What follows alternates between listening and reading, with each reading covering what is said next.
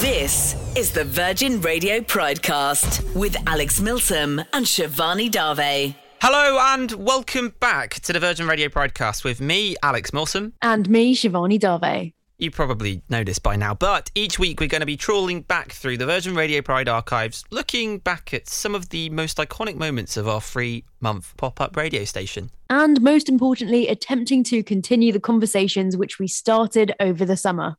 Now, I don't think I've ever seen Shivani as excited as I'm currently seeing them. And I think this might be because with the final of season three of Drag Race UK fast approaching, we're talking about drag this week. And not only that, we have the Victoria Scone coming on the show to chat to us. It's a bit weird, by the way. You might notice that Shivani is sounding ever so slightly different. This is because Shivani has COVID. It's true, I do. It- and I feel I- really embarrassed about it. I know. Is it not really cringe to have COVID at this point? Like you've had not had it the two years that we've had it going on, and now all of a sudden, now I know. I mean, people are going to think that I don't wash my hands, but I promise I do. I have no idea how I got it. I've been double vaccinated. I wear my mask. I wash my hands. I try and sit away from the people on the train who who don't wear masks and Who I look like avoid got crowded COVID. places.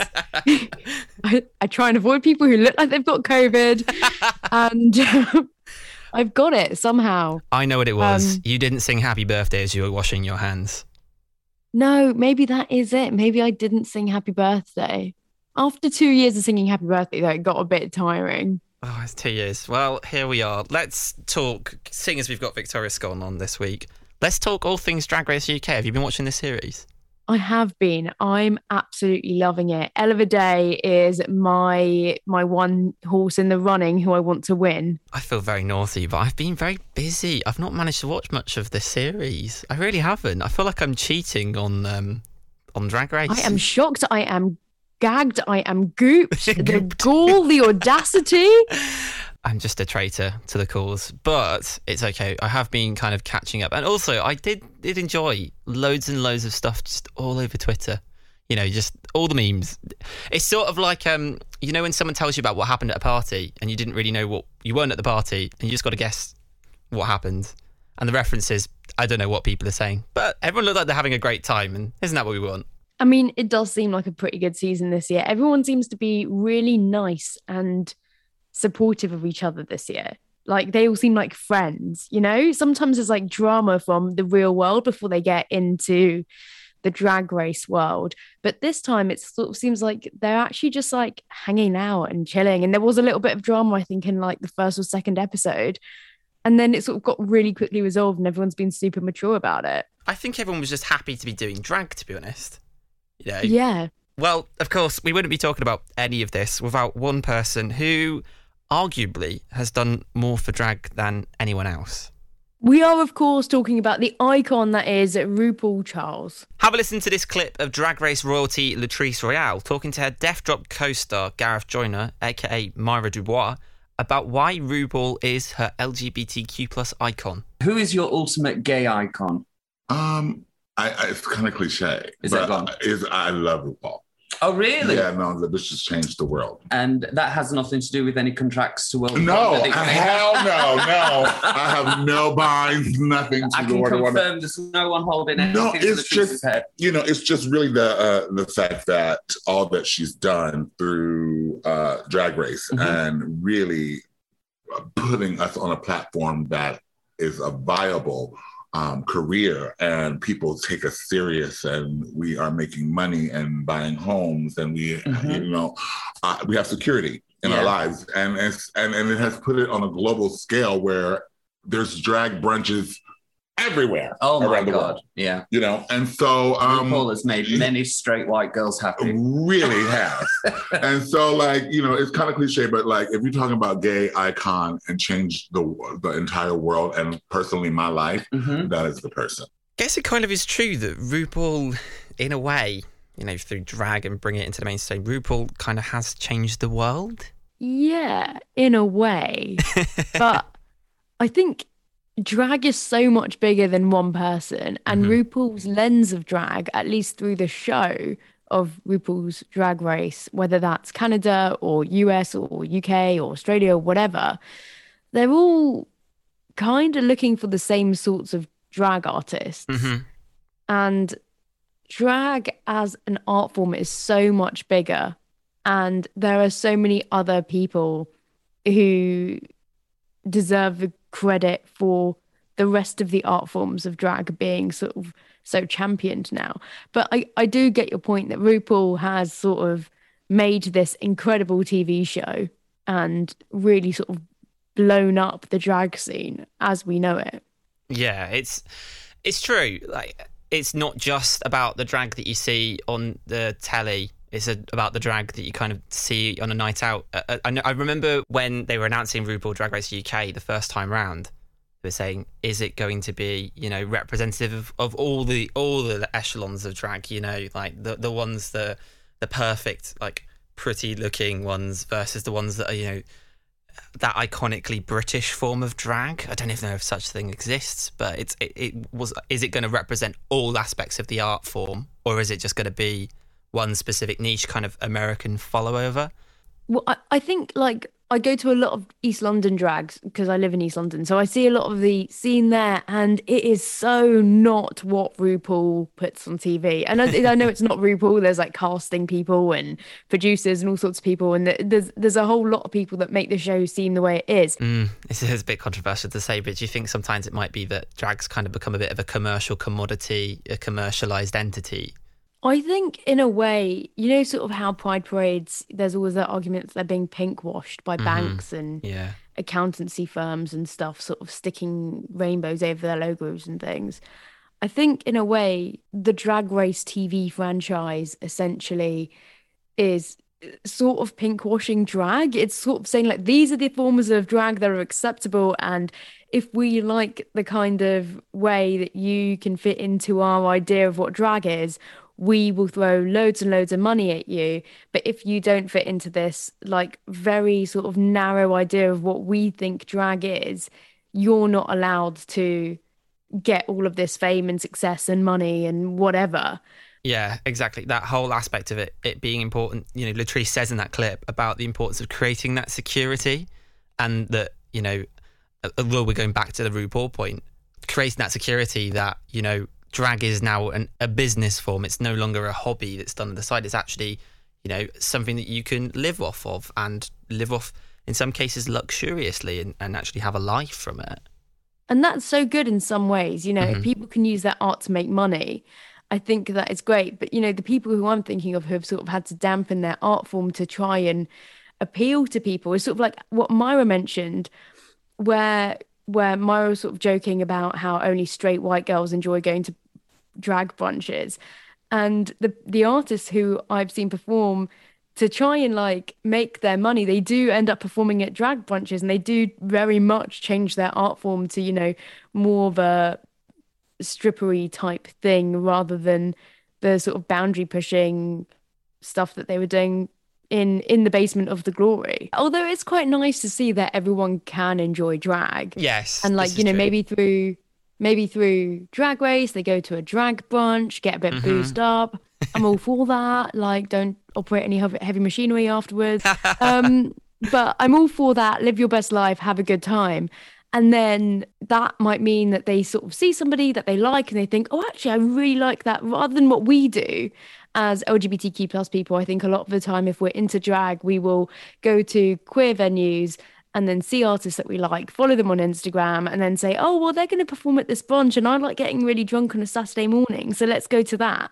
I think it works in reverse as well, where you get people who who watch Drag Race, then go to the drag brunch, and then they think, oh, well, I'll follow that person on on Instagram, and then they might see, oh, that person's performing at this club that I've never heard of. Let me go there and check that out, see what that's all about. This is which true. is which is great. But then I think we're in another whole wormhole thing, and that's why this podcast is so good because there's always like one one problem and solution like makes another ten problems. But that's then like we can talk about sort of how LGBTQ plus like spaces and and venues start getting co-opted by straight people and are no longer safe spaces. And it's I don't know, is it good? is it bad? breathe. Is there is there an answer? Ah.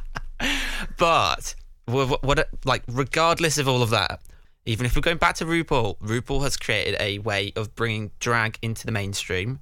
Yeah, for sure. And one of the more recent drag icons to emerge is the legend that is Bimini Bon Boulash, who I did actually see in an East London drag show one time. But uh, now Flex. they are.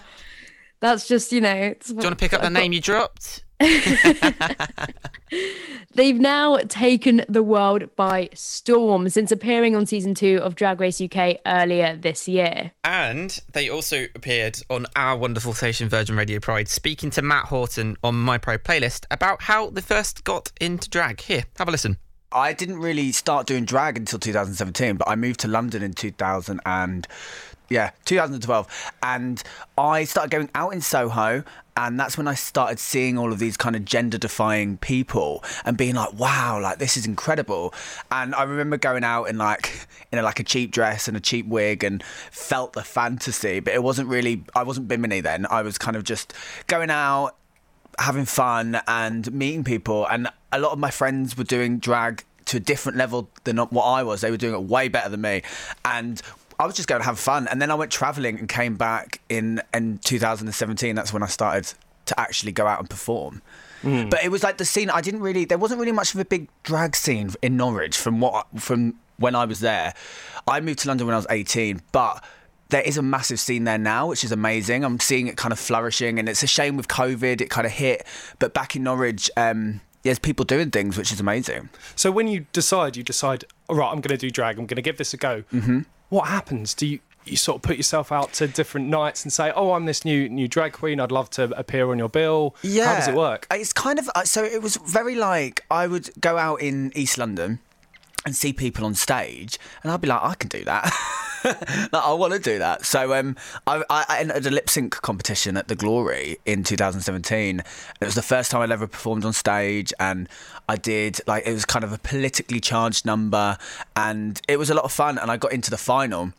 And it kind of happened from then. I spent a good bit, I'd say a good year, me and my drag sister Barb's, we spent a, a good year just being kind of messy festival goers and like we were doing it all for free. No one was really like booking us to be serious. And then something, I don't know what it was, it was towards the end of 2018. I was like, okay, I want to actually put more effort into this and see it as more of a viable career option. And that's in 2019 is when I went full time doing it. Bimini, like, absolutely rocking the mainstream stage for being non binary as well. Like, just that mm-hmm. conversation that they had on Drag Race about being non binary and what that means, and has made things so much easier for me being non binary as well. Just sort of, I can say, well, just watch this clip if you don't get it. Just watch this, and then please don't ask me any further questions. And I think it's so cool because they talk about, you know, the first attraction to drag because it plays with gender. And I think that really um that really got me as well. I um I do drag, but not to the level that Bimini does drag. Um and when I was sort of thinking about gender at the very beginning of my understanding of being non-binary, I was doing drag. That's sort of how I started doing drag. And um it was like a really good way to explore that and to try and work out what labels fit right for me when it comes to like boy or girl. That was a pretty big moment seeing Ginny Lemon Yeah, and yeah. Bimini just openly on national TV talking honestly about something that uh, I'll be honest, I, I didn't f- fully understand at that point as well. And just seeing that in a really, really open, no holds barred way was emotional. It was it was a really big moment. And I think Bimini being like such an icon after, you know, really taking the world by storm and still so vocally advocating for like non-binary mm-hmm. and trans people is so important because you could argue that they've sort of succeeded now and they can just sort of like go off and, and do their gigs and earn loads of money and that's great for them. But actually they're still so embedded in their community, which is so powerful, I think. It's impressive, isn't it? They've got their, you know, magazine covers and they've got their impressive, impressive following. They've got their book, they've got their modelling deal, and yet here they are still pushing the, you know, even from the first drag performance, you know, back in it was it, the first one wasn't in the glory, but um, back in the days of the glory and that competition and being there, being political, pushing for non-binary people back at day zero and there they are, still pushing it onto national TV. It's impressive, Absolutely isn't it? love it. Absolutely love it. But it is also possible to become successful in drag without appearing on Drag Race. I know, I know it sounds like it wouldn't be the case. You're having a laugh, surely? Uh, no, of course not. Someone who did just that is DJ Jodie Harsh, and she also seems to agree that drag is getting more and more progressive. Here, another clip. Have a listen. But there were a lot of difficulties you faced, you know, getting into the scene and really trying to make a name for yourself. Well, yes, definitely doors have always sort of not exactly been wide open for me. Um, but drag culture in, in general, I wouldn't c- complain about that or anything. I mean, that just that's just where so- society has been. You know, I'm I'm sort of like not not really moaning about that, and like people like me who are a little bit dis- a little bit disruptive. It's sort of our job to come in and like kick those doors down anyway. So I'm not like poor me, like you know. I mean, here I am talking on the radio. Do you know what I mean? It's like clearly things have moved on. Um, and I think things like Drag Race have been really um, instrumental in, in pushing the conversation forward and sort of for, for drag and queer culture to be um, so out there and, and visible. Um, because like drag as an art form is amazing and and you know there are so many queer artists in the charts i mean look at the top top 10 i mean it's just a load of gays it's amazing it's which is amazing Jodie speaks there about drag becoming more mainstream and accessible, which is brilliant. But is it also becoming more inclusive of different gender identities? In a minute, we're going to be asking that very question with the help of some fabulous guests from Matt Cain's Sunday Roast. And I can't quite contain my excitement about this. The one, the only Victoria Scone will be joining us for a chat. First, though, here's Daryl with your Virgin Radio Pride weekly update. Thank you. Well, first this week it was the MTV EMAs in Budapest on Sunday. Ed Sheeran took home two major wins for Best Song for Bad Habits and Best Artist.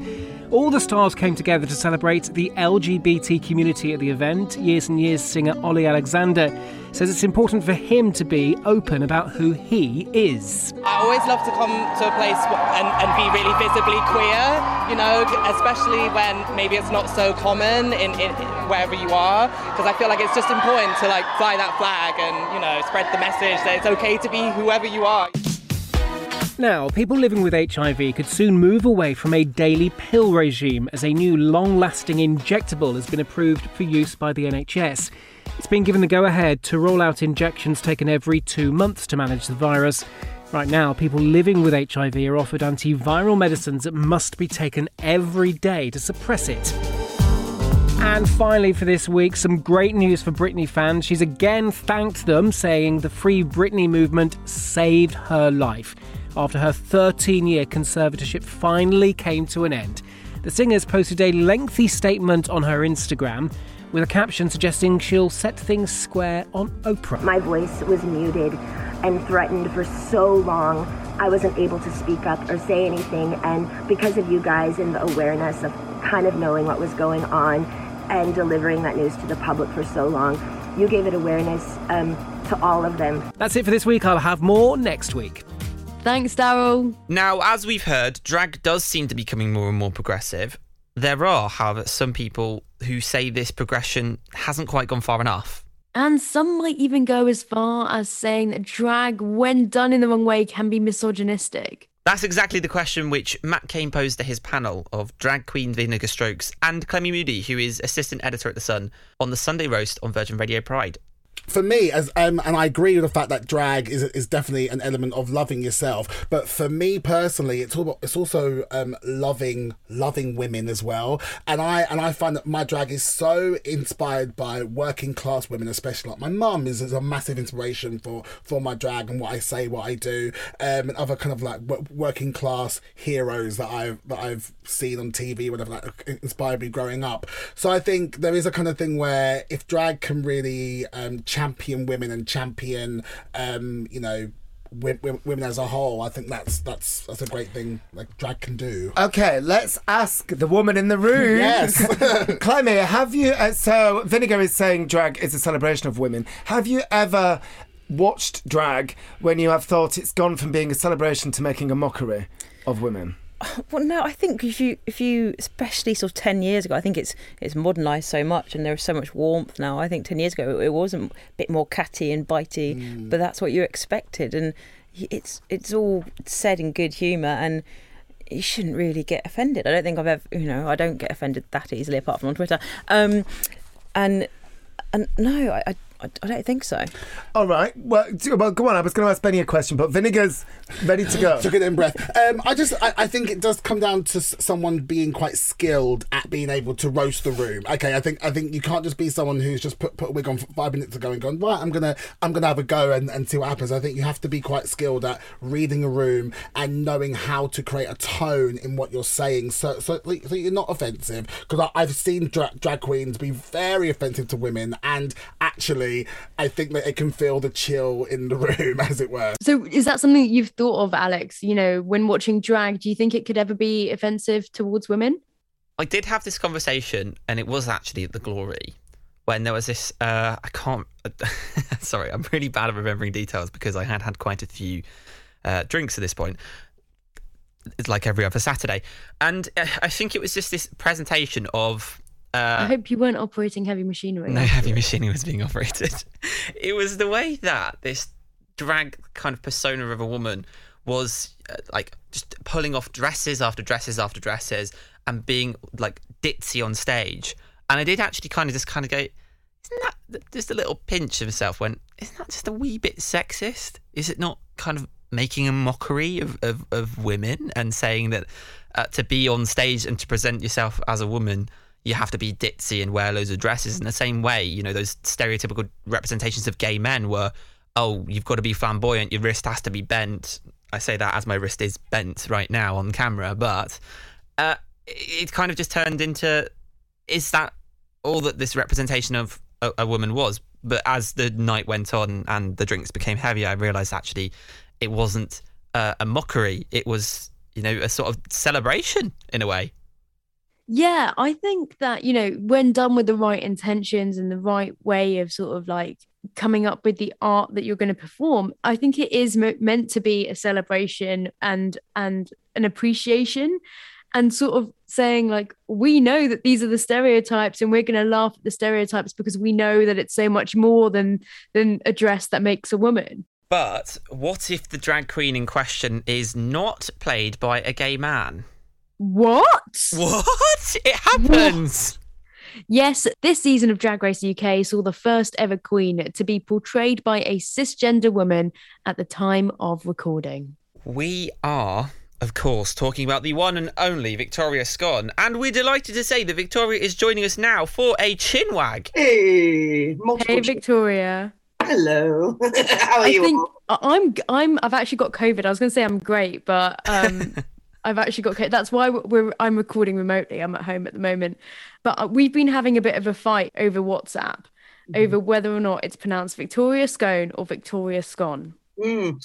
Well, the whole pun is that uh, where's Victoria? Victoria's gone. So But- Alex was right. but I'm, as they say, I'm versatile. So you know, I will take either as a very valid name. Uh, I even say scone myself sometimes because I think scone can sound a bit posher, and I don't know. I, I do have to ask you, you know, what was it like competing on the show? I loved it. I loved every minute. It's perfect for me because I love competitions and I'm a massive narcissist. So really, it's the perfect environment for me. And compete against how many other narcissists? 12? No, 11 other narcissists. That must have been fun. yeah, it's basically who's the biggest narcissist. Yeah. So Alex, it's you- with my knee. You're gonna get you're gonna get some angry letters from the other queens now saying I'm not a narcissist. Well, actually, I am, but you're not allowed to say it. I mean, so drag is something that we've we've sort of had as part of our culture as LGBTQ plus people for decades, and it sort of burst into the mainstream. What was the process for you in terms of discovering your drag identity? Hmm. Well, I I love traditional old school bastard drag, as we call it, like proper skanky old wig, sing like singing in a corner of a bar. I will survive until two a.m. That's my kind of drag, like Blackpool drag, Brum drag. Um, so that's I so I started drag off before we had drag race in the UK. Um, so you know, I didn't start drag with the intention of going on Drag Race. Not that that's a bad thing at all, but that wasn't my intention. I just, um, I think I was just born a drag queen, and very naturally fell into it. I'm like theatre trained.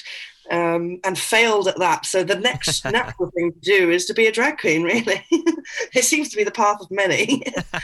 So, but why did you choose Queen over Drag King?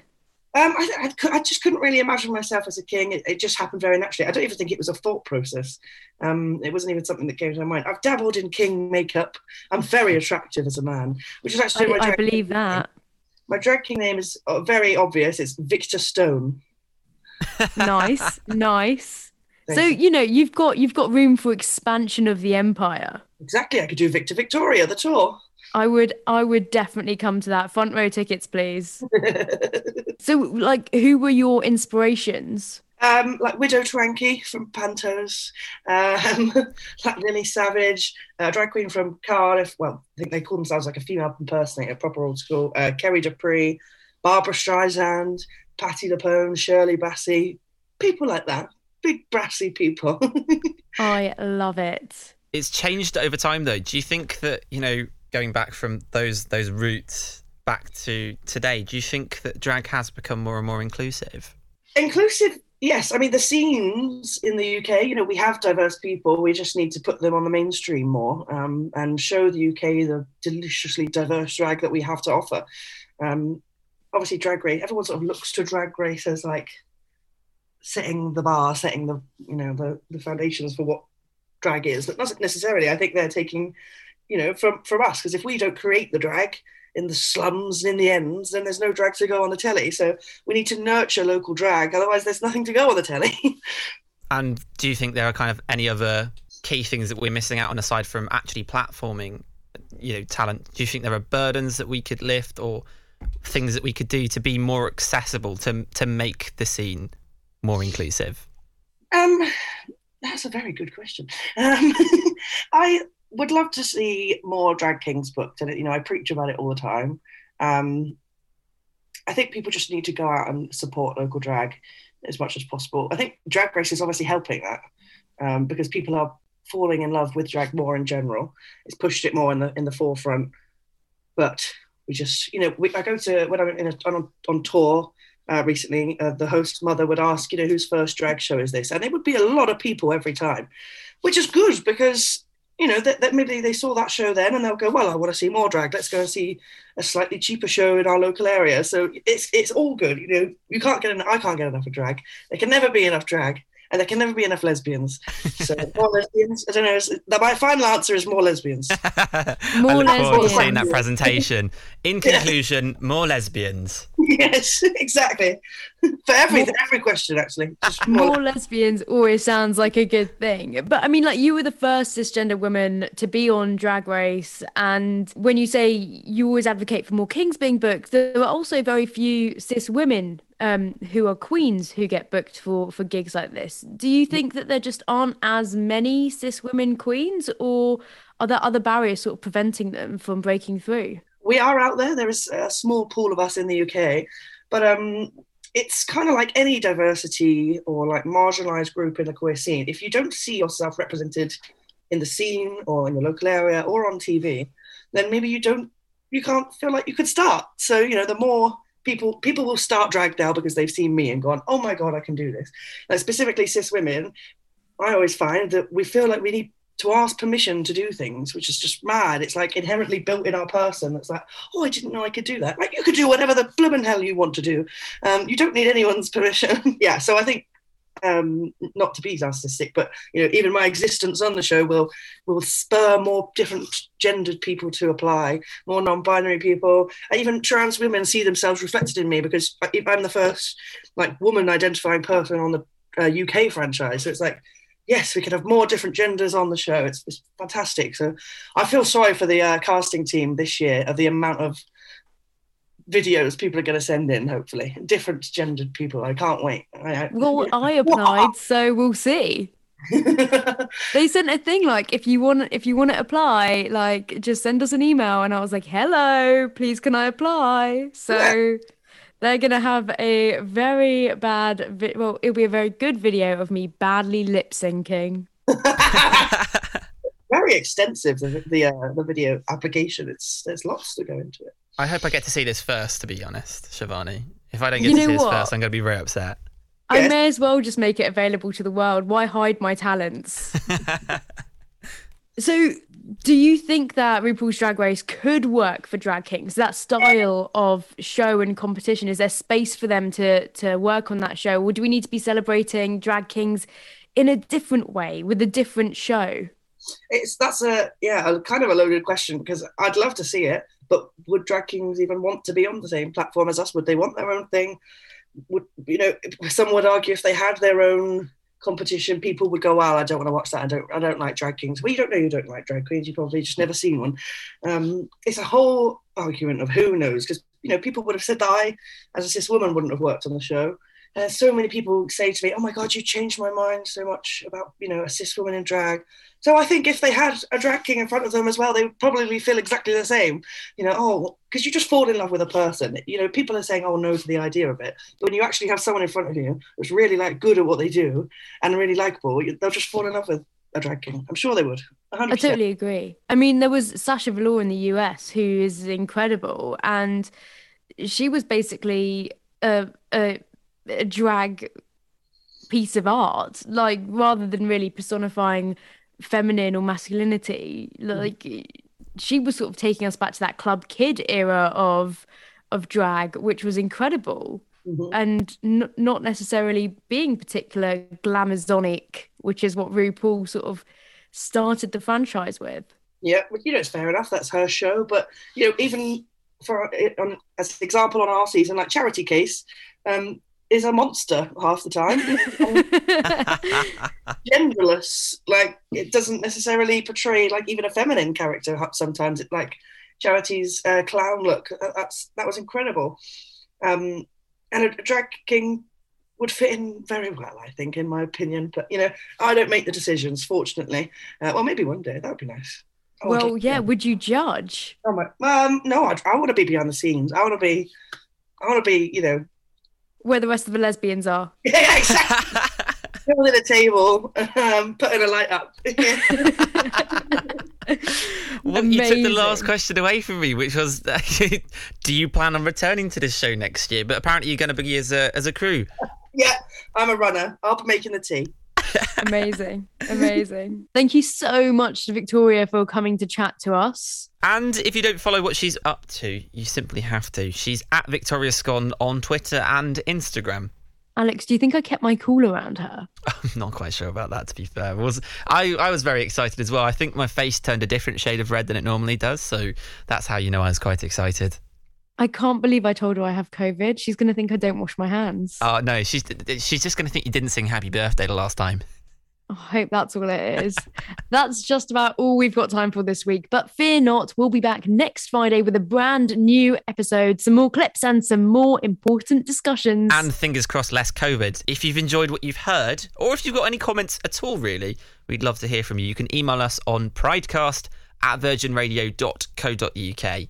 or you can tweet us at Virgin Radio UK, remembering to use the hashtag Virgin Radio Pride. See you next Friday.